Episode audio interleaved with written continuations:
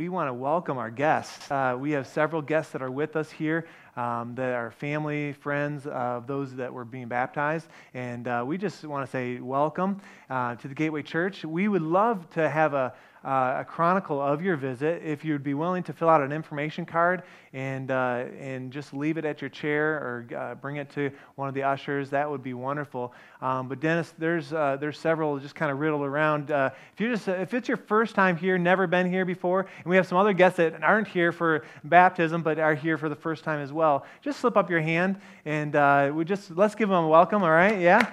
All right. Good. We got a, a, nice young couple here and another young couple here. Good. All right, we'll make uh, Dennis run there for a minute. While he's doing that, and uh, while you're filling those out, we got a, just a couple of announcements. For those that are interested tonight, weather pending, uh, we're going to have volleyball tonight at Grand Haven State uh, Park. Uh, it starts at 5 o'clock. And uh, we're going to, throughout the summer, uh, every Sunday night, meet there. 5 o'clock if you're interested in playing some volleyball, um, and uh, we want to invite you to do that. The three exceptions are for the three all church cookouts that we're going to do, and that one of those is next Sunday, uh, June 13th, and uh, we're going to be meeting. The details are in the bulletin. Um, at, at night, that night, 5 o'clock, we'll eat at 6. So you come at 5, hang out, throw something on the grill that you bring, and uh, we'll get things going and have a good time. And uh, we'll pray and eat at 6, and uh, lots of games, and it'll be a really, really fun time. Also, next Saturday night, as a pre bonfire, uh, is at the McNeils for the college and career. And if you're in that age group and want to uh, join uh, the gang, we want to encourage you to do that. And uh, it's at the McNeils again, and the address is in there. And uh, Melissa, just uh, wave your hand back there. If you have any questions, you can see Melissa. And we also wanted to invite anybody that is just graduating from high school. And I know we have a couple that are in that circumstance, and you're just kind of leaving high school. You can join them uh, as well. All right? Um, a couple quick other things as the ushers come to receive the morning uh, tithes and offerings. Um, we have an outreach meeting tomorrow night that you are invited to.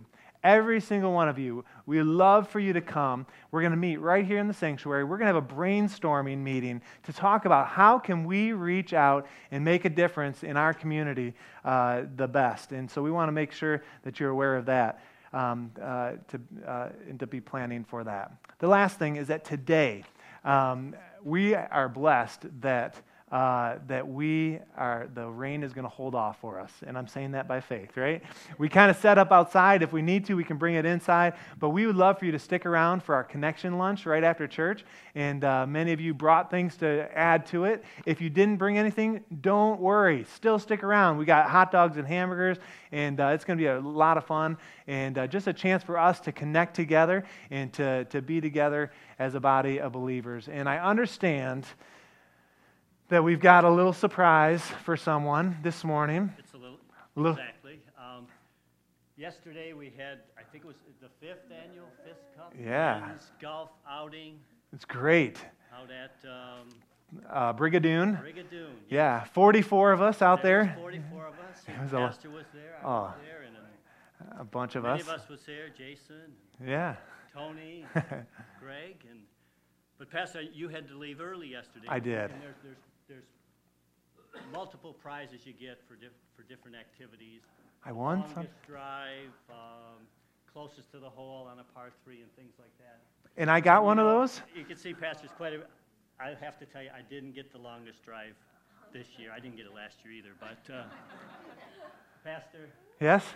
you didn't get the longest drive either. What? But you did. You did win a. win I, I did win something. Was for the shortest drive. Oh.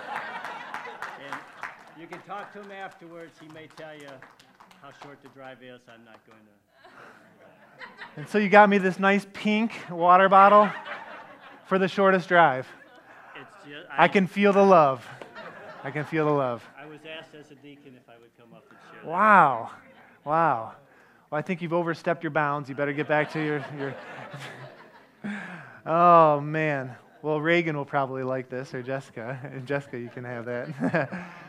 or maybe I'll put it as a trophy in my office. I don't know. All right. Well, uh, let's, let's thank the Lord uh, for the opportunity to give this morning as we receive the offering. Dennis, why don't you pray this morning as we give? Lord, you are You are gracious, you Thank you.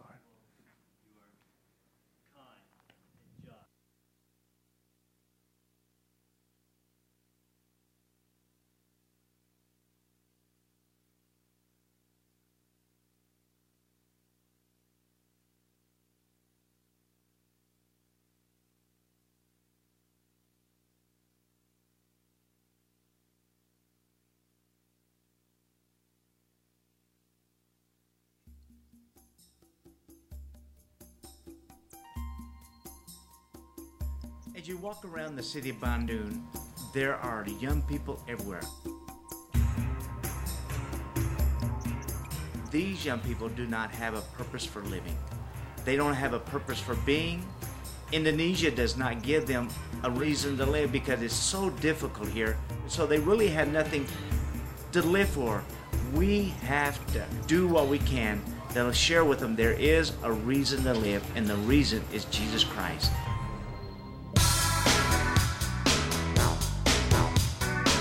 Terry Pascal felt a burden for young people in Indonesia. With only a handful of Christian students among thousands of Muslims, he saw the need for a ministry that would reach out to the four universities in town. The future leaders of Indonesia are studying in these universities. One of the desires in our heart was to touch the college campuses. God's going to raise up campus ministries on these campuses to touch young people with the gospel of Jesus.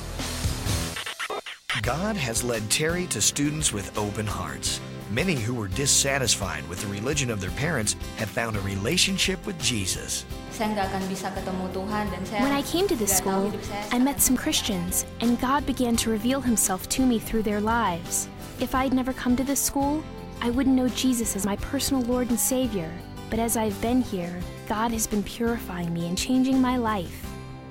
It's been exciting for us to interact with these students and to see how God is touching their lives, to see how God is leading them to touch other students that have a different belief from them, have different faith from them, and to touch them with the gospel of Jesus. Cool. A little report from Indonesia, and uh, we have been showing little clips each week as we've been in the series that we're titling Proven. And uh, for those of you that are, have not been with us, I want to bring you up to speed um, just to, to take a, maybe three or four minutes uh, to do that. We talked, we're talking about missions over these last couple weeks and looking at uh, the idea that missions is a proven uh, way. Uh, the first week we said that Jesus is still blessing missions. And so it's a proven way for us to grow in our walk with the Lord as we look outward instead of looking inward as individuals and as a church. We said that the result of looking outward beyond ourselves, um, it brings us to a point uh, of spiritual health and spiritual growth. And you say, well, why, does that, why is that the case? It's because as we look outward, as we look uh, beyond ourselves, we start to get a picture of what God sees. And what is most important on God's heart is you and me. People are, is what most important. Hold on one second. Excuse me. And uh, so we've been talking about missions. So it was a proven idea uh, that, that missions is a, uh, is a way uh, to, to receive blessing into your own life as, as you look out. We kind of derived it from the story of David and Goliath. And for those that are familiar with that story, um, in the Bible, there's this giant, 10 feet tall, and then this little shepherd boy, David. And David uh, goes to defeat or goes up against in battle against this giant, and they load him up with armor. And, uh, and, you can just imagine a little uh, young teenager with all this armor that he's never worn before. And he's saying, I can't go fight the giant like this. Instead, he chose a proven method that he knew that God could bless because he was skilled in it. And he went to the river and picked five smooth stones, the Bible says. And he ended up slaying the giant with a slingshot and with a stone. With one shot, um, it got the giant. It was a proven method. Instead of saying, uh, taking the advice of all of the, the ones that were in the military, all those that were, were fighting men, saying, hey, you're going to need some armor, you're going to need this. He says, no, I'm going to trust God with what I know is true. And we know in our lives that missions is a proven, uh, uh, proven area in our lives that will bring blessing back to us. Last week, our second week in this series, we talked about the miraculous nature of missions. And the reason it, there's the miraculous involved in missions is because we're partnering with God. It's not us, it's God that is doing the miraculous. And we talked about the provision, uh, the miraculous provision that God provides, and it's His resources. After last week, I, uh, I heard this story, and I wanted to read it. It's from uh, Harry Truman, uh, one of our past presidents. Um, but he tells a story that on a particular day, his, uh, uh, a family was, was building some crates for clothes for his church to send overseas to China uh, for an orphanage. And this family was building these crates, and uh, they were sealing them up, and the people were loading them up with, with, uh, with, different, um, with different clothes and with different supplies. And what happened is that the guy that was building the crates, that earlier that day, he had just spent $20, this is back in the Great Depression, $20 on a new pair of eyeglasses brand new, never, never worn before. And he had put them, and I don't have a pocket, but he had put them in his pocket um, while he was building. And before he sealed up the last crate, he was reaching down and didn't realize that the glasses slipped into the crate and they pounded it closed. And off to China, this, these glasses go with with this box. The story goes on to tell the guy's like, man, what in the world? You know, it was already gone and didn't realize it until after it was shipped. And he's saying, God, I've been faithful. I've been serving you. How could this happen? You know, $20 is a lot of money uh, back then. And he's saying, man, what in the world? Well, on the other side, on the receiving side in China, the story goes on to tell, he said, well, I'll just read it because it's, it's so great. It says, uh, he says, uh, depression was great height. Uh, grandpa had six kids. Spent $20 on this, on this glass. It says months later, the director of the orphanage uh, was on furlough in the United States. He wanted to visit all the churches that had supported him in China. So he came to speak one Sunday at my grandfather's uh, small uh, church in Chicago. The missionary began to thank the people for their faithfulness and for supporting them. But most of all, he said, I must thank you for the glasses you sent last shipment. You see, the communists had just swept through the orphanage, destroying everything, including my glasses. I was desperate. Even if I had money, there was simply no way of replacing those glasses. Along with being uh, not being able to see well, I experienced headaches every day. So my coworkers and I had been in much prayer about this. Then your crates arrived. When my staff removed the covers, they found a pair of glasses lying on top. The missionary paused long enough to let the word sink in. Then, still gripped with the wonder of it all, he continued, Folks, when I tried on the glasses, it was as if they were custom made just for me. I want to thank you for being part of that. Can you imagine the miracle uh, for that missionary to receive those glasses? And, uh, and uh, just a neat story told by Harry Truman. And, uh, and Phyllis uh, uh, had snagged that and said, You got to read this in light of last week's message, the miraculous nature of missions. And later this week, we're hoping to have the, these messages online. If you've missed or would like to hear those and let God just speak to you, you can do that. The, but today, I want to know, I want you to know that in my mind, in my heart, it is proven that when you live with a missions mindset, it is absolutely hands down the best way to live. When you have a heart for missions, a heart of outreach looking beyond yourself. In Ephesians chapter 1, verse 11, written in the Message Bible, it says, this it says, It's in Christ that we find out who we are and what we're living for. Long before we heard of Christ, He had His eye on us. He had designs for us for glorious living.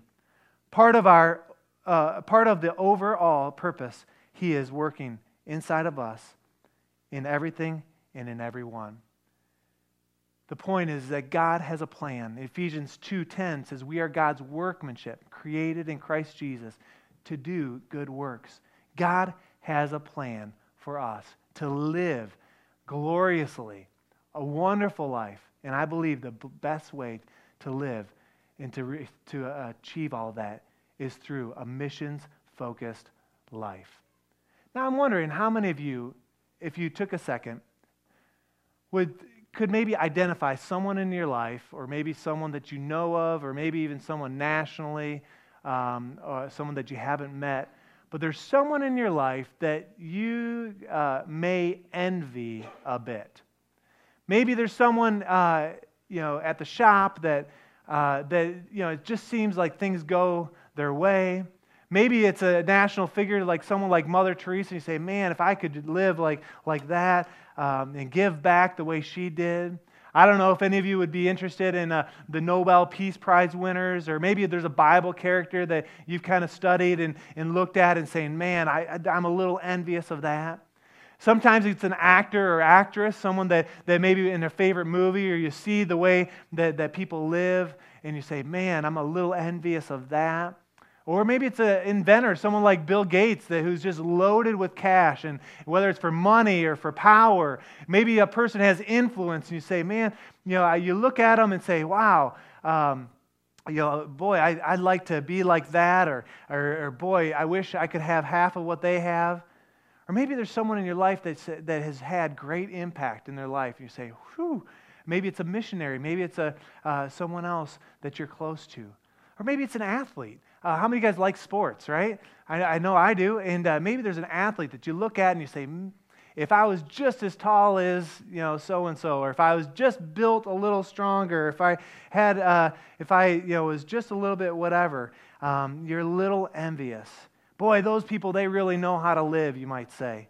Well, I, I was thinking this week that I kind of want to be a person that others could look at my life and perhaps that they would be a little envious. Not in a prideful way, but I'm thinking to myself, boy, I'd love to live in such a way that when others look at my marriage, they look at my kids, the way that they're raised, or maybe the way I spend money or uh, generosity, or maybe they would look at the impact that my life had, and they would say, man, you know, boy, that, that would be cool. I, I'd like to be like Pastor Ben. I don't know. And I thought, man, is it possible for me to live my life in a situation where I am achieving my full potential, where people could look at me like that and say, wow, I'd like to, to be like that? I read something this week. It kind of described uh, our lives as a candle. And each of us are one candle. And while we're living, that candle is lit. And it's kind of described, it says, uh, said this it says, I have but one candle of life to burn. And I would rather burn it where people are dying in darkness than in a land which is flooded by life, by light. And the question I had was, how am I going to spend my life? Will I be purposeful in the things that I do, the places I go, the way that I raise my family, the way I spend my money, where people could, could look and say, wow, I'd like to follow that example. Now, many of us may have envious thoughts or, uh, or, or, look on someone and say, man, I love to, to do that or to be that. But when it comes to life, sometimes we fill our lives with someday mentality. Someday things will be better for my life. Someday I'll get caught up with my work long enough so I can spend some quality time with my family. Someday I'll earn enough money so I won't have to worry about my bills. Someday I'm going to give, uh, uh, going to get uh, better into better physical condition. Someday I will be uh, and have a better relationship with God and experience more of His goodness. And it's someday that'll happen and not today. But I want you to know that today is your day. Today is the day that God wants to start a new chapter and to see your life start making an impact or continue to make an impact. Some of us struggle with our purpose. We talked about it a little bit earlier. We flounder a bit. Maybe it's because of our past, maybe our family history, or maybe a generational curse that's been kind of over our family. Maybe our lives have been plagued with alcohol and drugs and addiction. Maybe we've grown up in a situation of poverty and we're saying, I will never get beyond where my family went. Maybe you struggle with depression or anger or low self esteem. Whatever the case might be, if we have a lack of focus and a lack of direction, it will lead to disappointment. If we don't believe that we can be more than, than what we are today, we can start to flounder and we can start to, to struggle with our purpose and with our destiny. And I believe that many people miss a proven way to live their lives, a proven way that will bring blessing back to them. And I believe that proven way is to live with a missions heart and to live missions minded. There's two stories in the Bible that just captured my attention this week that were great examples of two men in the Bible that, that did live with a heart after God. The first one is David's life. We talked about David and Goliath, this little kid uh, facing Goliath. But David was, before that happened, I don't know if you know this, but when he was young, he was anointed king over Israel. And it's kind of a neat story. Won't take the time to look into that. But he was anointed as a future king of all the people of Israel. And David was a shepherd. He was out in the fields and uh, he, um, he learned to play uh, the harp and was a quite skilled musician. And uh, you could almost imagine uh, one day, Saul, the king at the time, was having a hard time. He's saying, I need someone to come in and sing to me and, and play some nice music. And uh, they did the whole American Idol thing, and David won. And he ends up in front of Saul playing the harp, living the life. Can you imagine David's friends saying, Man, you're lucky. Look at you. You get to go sit with the king and play. And I'm just imagining David as a young boy saying, Wow, wow, God has really favored me. But David loved God. He was watching the sheep one day, and a lion came by, and he ripped off the lion's head. Now, just think of his friends when he hears about this or sees the lion that's destroyed. They're saying, Man, I'd like to be like David. Can you imagine it? He did the same thing with a bear. And then he comes to the story of Goliath, and uh, they're saying, Look, whoever defeats Goliath will get the king's daughter. And David's like, Well, I'll go. He grabs the five smooth stones and he whips them up and boom, nails them. He's taking the head back, cuts off the, the uh, giant's head. He's carrying the head back, and he's and it, can you imagine his friends? Wow, if I could be like that. Wouldn't that be great? Look at David. Holy smokes. He just cut off the giant's head. And now he gets the beautiful daughter of Saul. Holy smokes. And uh, I'm sure there may have been some envy. David was a mighty warrior. In fact, uh, they talk about David's mighty men.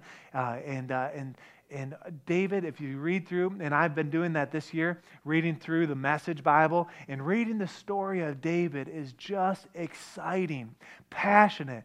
And the thing about David that I love is that David trusted God. He loved God. He had a heart after God. And then David was crowned king. Imagine, again, his brothers, his family saying, Wow, look at David. Good grief. If I could be just even half of that, boy, wouldn't that be awesome? There's another story and, another character in, in Scripture, when you fast forward to the New Testament, of Paul. Paul, of course, was educated, right? Uh, one of the smartest guys you'll ever meet. And, uh, and he had this great conversion. Uh, God called him on the road to Damascus, knocked him off his donkey, blinded him, and, uh, and he went in, and, and God uh, called Saul to him. And God, uh, Paul, or Saul at the time, gave his heart to the Lord. They changed his name.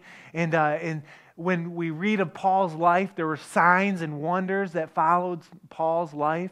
Everywhere he go, the shadow of Paul would hit someone that's crippled, and boom, that, that person would get up. And, and Paul went out, and uh, they, the Bible talks in Acts about three missionary journeys. Paul's life Everywhere he went, he had influence, he had impact, he built the church. His life was full of adventure and some danger. And I can just imagine people that were living in Paul's age looking at Paul saying, Wow, look at what Paul has been able to accomplish.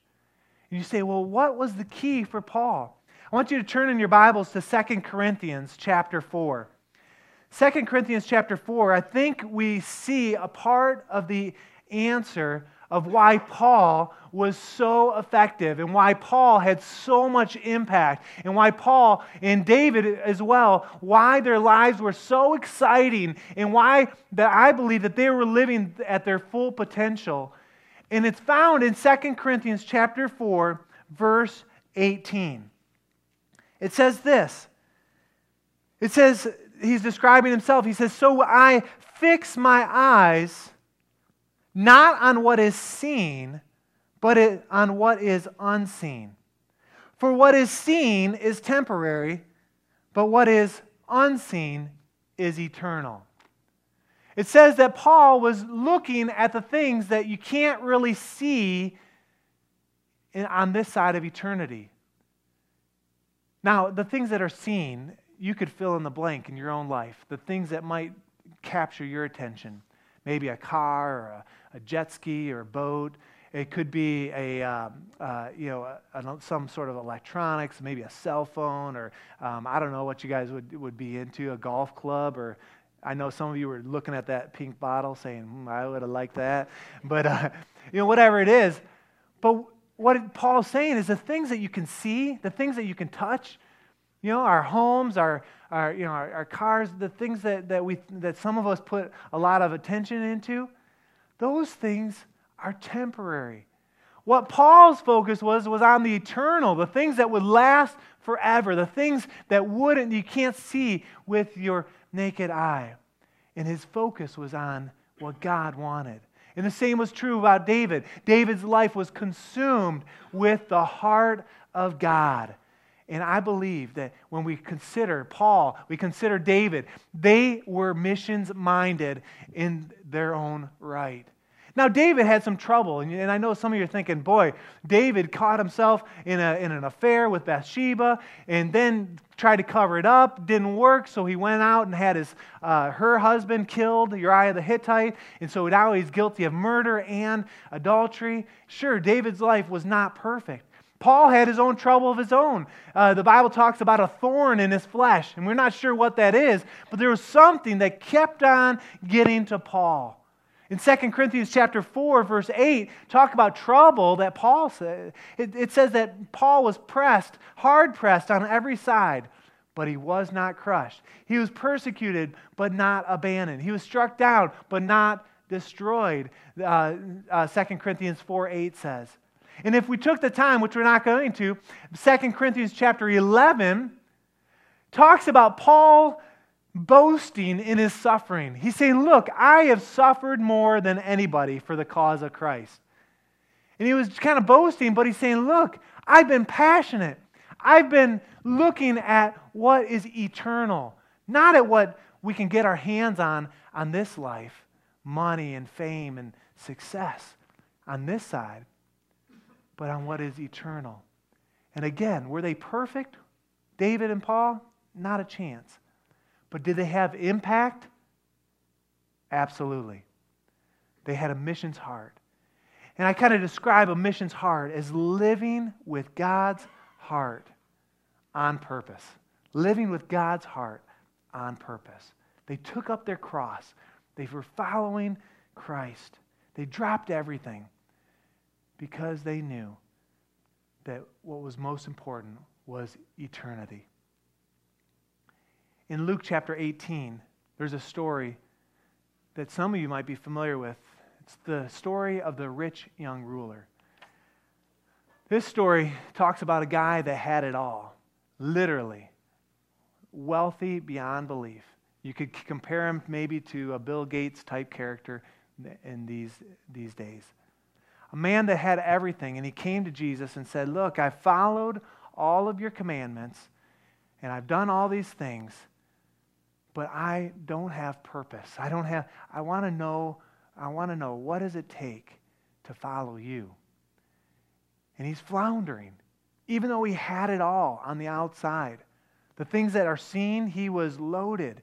He could have bought anything, could have went anywhere, but he was looking for purpose. And the rich young ruler went away sad that day because Jesus said, "Look, all you have to do is sell everything you have, give it to the poor, and come and follow me." Now, what's interesting about that story is that the rich young ruler, he didn't understand God's kingdom. Because in God's kingdom, when you give, what does the Bible say happens? It's given back to you. And so, what Jesus was offering to the rich young ruler was for him to experience even more than he ever would have had. Now, you, there could be, I've heard people argue that, that you know, Jesus wanted the rich young ruler to even be richer, uh, to have more even on this side of eternity, which is quite possible. I don't know. But for sure, what was Jesus was offering to the rich young ruler was to have impact on the eternal side of things. To make an impact not on the things that are seen, but on the things that are unseen. And I want you to know that each of us have that offer to us. Just like the rich young ruler, Jesus is saying, Look, go sell everything and come follow me. All right? They're saying, don't worry. what we're saying is, and I'm not saying to go home and sell everything necessarily, unless God tells you to, but, uh, but what it's saying is, look, give your heart to me. Don't hold anything back and follow me. And I believe that that is the best life that you could possibly live. And I think for today, for you and for me, this is your time. This is my time Today is your day to start or to continue to live life with a missions heart, looking outside yourselves. I believe it's the proven that it's the best way, absolutely, to live. And some of you I know are still saying in your heart, man, me? Could I have impact? Could God use me? Am I, is there worth? You're not an accident. Your life matters, and how you live your life matters to God. And I believe that really you will never be totally satisfied with life until you focus on what God wants for you, like Paul did. His focus was amazing on things that were eternal, that had eternal value you fix your eyes on what is unseen. For what is seen is temporary, but what is unseen is eternal. And that's where impact happens. And I believe that you can choose in your life to either live for something or to die for nothing. And I'm asking you to consider to choose to live for God's purpose and for God's glory. See, the fact is, is that the moment within the first two seconds of the, when we arrive in heaven, whether we're taken by the grave or whether we're captured up with God in heaven, I believe that there will be almost immediately the question man, why did I place so much importance on the things that were temporary? What was I thinking? Why did I waste so much time? Why did I waste so much energy? Why, did I, why was I so concerned with the things that don't last? And we'll be faced with this reality that what is the, the only thing that is really important is eternity. I ran across something this week as I'm kind of bringing things to a close this week from Billy Graham, something he said in 1972 before I was born. Said, God, this is Billy Graham quote, God has given us two hands, one to receive with, the other to give with. We are not cisterns made for hoarding. So we're not supposed to just gather, gather, gather. We are channels made for serving and for sharing. And if we fail to fulfill this divine duty, if we fail to do what God has created us to do, and the privilege that it is to do so, we have missed the meaning of Christianity. We are not cisterns made for holding. We are channels to be used for serving and for sharing. It's our divine duty, it's a privilege. And if we haven't done that, we've missed the meaning of what it means to be a Christian. See, to me, if I, in reality, if I'm one candle with one light, and that represents my life, and while I'm living on this side of eternity, it's, that flame is burning, the reality is I want to be in a place where there, I can bring some light into some darkness. I don't want to just be around where there's light and where my light gets washed away. I want to make impact. I want to shed some light in some dark areas in people's lives, in this community, in, in our world. And I want you to consider yourself, your life, being just that a candle. That each of us have the opportunity to live an exciting, passionate, life changing type of life. But I believe that comes truly with a missions mindset, looking beyond ourselves, taking the eyes off ourselves and our own situations, and looking out. Look with me real quick as we close, as I close, in Isaiah chapter 6. Isaiah chapter 6, this is the prophet Isaiah. This is an interesting verse. There's a great song that, uh, about this, but it says, In the year that King Uzziah died, I saw the Lord seated on the throne, high and exalted, and the train of his robe filled the temple. This is a vision that Isaiah is seeing. Says, Above him were seraphs, each with six wings. With two wings they covered their faces, with two they covered their feet, and with two they were flying. And they were calling out to one another, Holy, holy, holy is the Lord Almighty. The whole earth is full of his glory. At this point, what we're seeing is a vision of God's glory. He's seeing a picture of what heaven is going to be like. Then he says, um, uh, at the sound of their voices, the, doors, uh, the doorposts and the threshold shook, and the temple was filled with smoke. Woe to me, I cried. He says, I am ruined. I'm a man of unclean lips, and I live among a people of unclean lips, and my eyes have seen the King, the Lord Almighty. Then one of the seraphs flew to me with a live coal in his hand, which had, had taken with the tongs from the, from the altar. With it, he touched my mouth, and he said, See, this has touched your lips. Your guilt is taken away, and your sin is atoned for. At this moment, what is happening is Isaiah, in this vision, he's having a vision of his own sinfulness. And then one of the angels is coming down and taking a coal and saying, Look, you are clean. You're, you're, you're made clean. You are whole. So he understands, man, I'm nothing. But then the angel says, Look, this has touched your lips. Your guilt is taken away, and your sin is atoned for. Then verse 8 says, Then I said, then I heard the voice of the Lord saying, Whom shall I send? And who will go for us? And then he said, Here I am, send me. I believe at that point, Isaiah is getting a picture of the needs of the world. He's saying, Look, I, I see the, the brokenness, I see the hurting people, I see the lostness all around. And when God said, Who will I send? Isaiah said, Look, send me. I will go.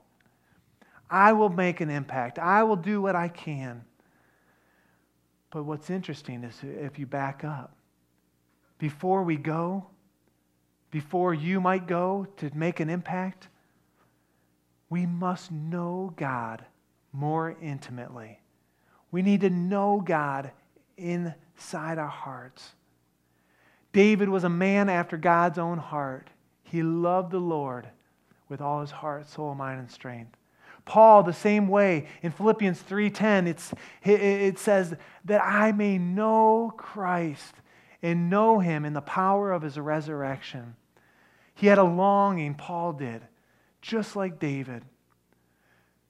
And I believe that each of us, for, in order for us to make the impact that we may desire, to look outside of ourselves, we need to know Christ and the power of his resurrection, to know Christ intimately. And I don't know this morning where you stand. You may be here for the first time and you're saying, Boy, this is a different type of service. Or maybe you've been here for months or even years. Maybe you've been here longer than, than Jessica and I have been here for the three and a half years that we've been a part of the Gateway Church. I don't know. And you're saying, I'd like to make a difference with my life. I'd like my life to have some impact. And what I'm saying this morning is if that's your desire, if you're a little envious of David and his heart after God, if you're a little envious of Paul or others um, that would be great giants in the faith, maybe a Smith Wigglesworth or a Billy Graham, if you're saying, man, I'd love to have part of their impact, it starts with knowing God and knowing Him intimately. And this morning, I just believe that God is inviting us into that type of relationship with Him. I'm going to ask the worship team to come and to, uh, to prepare our hearts. Um, we, we have just a few moments before we'll uh, break and uh, enjoy a meal together. But more important than the meal or the time that we'll spend laughing around the tables and, and uh, eating good hamburgers and hot dogs and feeling gross later. No. But more important than all of that is right now your heart and your life. And as you consider your life as a candle that's burning, you say, Well, I've given my heart to the Lord, and, and so I'm lit up. I'm, I'm, doing, I'm doing right. But where are you taking that candle? Are you making an impact? Are you knocking on the doors of darkness, letting your light shine wherever you go? Or are you more timid and saying, ah, I don't know. I'm afraid to do that. I'm not sure what my coworkers would think if I brought up anything about God or Jesus. I believe that God wants each and every one of us to have a heart like his, concerned with others, concerned with the lostness of those around us. And in order to have that kind of heart, eh, we need to experience God in a new way. I want you to bow your heads and close your eyes this morning. Father, this morning I just pray that in these next moments, God, that we would understand your heart, your purpose for our lives. Lord, if we have struggled with the past, God, with addiction, if we've struggled with poverty, if we've struggled with low self esteem, or if we've struggled with any area that would keep us from pursuing your dream for our lives, God, we are laying that at your feet this morning and asking that you would just touch us. In a similar way to Isaiah and his vision, Lord, I pray that you would take a piece of coal, hot burning coal, and put it into our laps. Put it, burn it into our hearts, God, where we would feel your power and feel your presence in our lives. God, I don't want to live a life that has low impact. And my guess is that the others here that don't want their lives to slip away without making an impact as well. God, help us this morning as we spend some time with you in Jesus' name. This morning, if you're here and you've never given your heart to Jesus, or you're away from God, like Adam and Diana were, saying, Man, we gave our heart to the Lord at one point, but boy, we never were living quite right. I want to give you an opportunity before we do anything else to surrender. If you're here this morning, you're saying, I need to know for sure that if I were to die today, that I would spend an eternity in heaven. I want you just to slip up your hand right where you are if you're ready to receive God and everything He has for you. Just slip up your hand saying, Yep, pray for me, Pastor. That's me. Yeah, thanks. Who else would be honest enough to say, Man, I know that I'm lost. I don't have a relationship with the Lord. You know what the Bible says is that even if you have one sin, it will separate you from God. But there's good news is that our sins can be taken away, that we can be forgiven by the power of Jesus. And if you want to experience that power and you want your sin to be taken away, just slip up your hand. Join this other gentleman that raised his hand. Say, That's me. Yeah.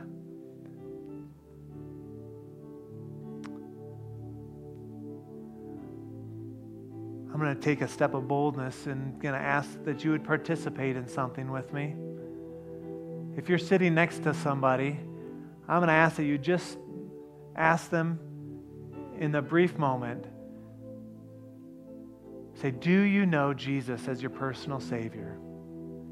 And if they say yes, you can smile and say, Well, praise God, and turn to the other side and ask the other person. But if they say no, I want you to ask them, Are you ready to receive Jesus? And then if the answer is yes again, at that point, I want you just to stand where you are. All right? And we're and both of you stand. All right? So just do that for a moment. Just right where you are. Say, God, help me in this moment. Just turn to your neighbor. Say, Do you know Jesus as your personal Savior? All right?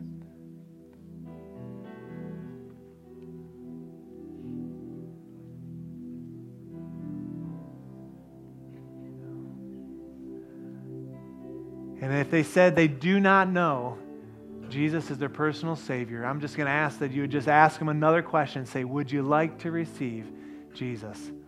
And if that's the case, I want you to stand right where you are with them. Anybody at all? We just want to give you that opportunity. All right. All right. Let me pray. Lord, thank you. Thank you, God, for your saving power. And God, I just pray for the the gentleman that raised his hand, wanting to know for sure. Lord, your word says that you never leave us or forsake us. And God, I just pray that you just bless my brother in Jesus' name. Lord, just be with him. Help him, God. Help him to know your fullness. And God, we ask this for your glory and your honor in Jesus' name. Now, for the rest of us, I want to take a moment and ask you, like we've been talking, to consider your life and the impact that you may or may not be having in regards to eternal things. You may have it all on this side of eternity. You may, uh, from the outside, look like you have it all together. But if you're not making an impact on eternity, what is it worth? There, it's worthless. What is seen is temporary, but what is unseen is eternal, Paul said. And I just want us all to consider the impact that we potentially could have. Could we have a life that others would look at our lives and say, man, I would like to make an impact like Jason? I'd like to make an impact like Jessica or Jonathan. I'd like to make an impact like Joe or whoever. If you desire for God to use you, not only on the temporary things, but with the things that will truly last, I just want you to stand right where you are. All right? If you're saying, God, help me to make an impact with the eternal. Yeah. Just stand and say, God, help me make an impact wherever I am. Help me to focus on the eternal, not on what's temporary. Give me your heart. Help me to live life on purpose with your heart a missions heart, an outreach heart. God, we thank you. We thank you, Lord. I want us to sing this song talking about worship and experiencing everything God has for us. If you're standing, the way you make an impact is by knowing the Father by knowing Jesus intimately, by growing in your walk with the Lord. And let's sing this song uh, about, it's a great song about going past the outer courts, going into the Holy of Holies, about experiencing everything God has for us. And then we'll pray and close. Let's sing that together.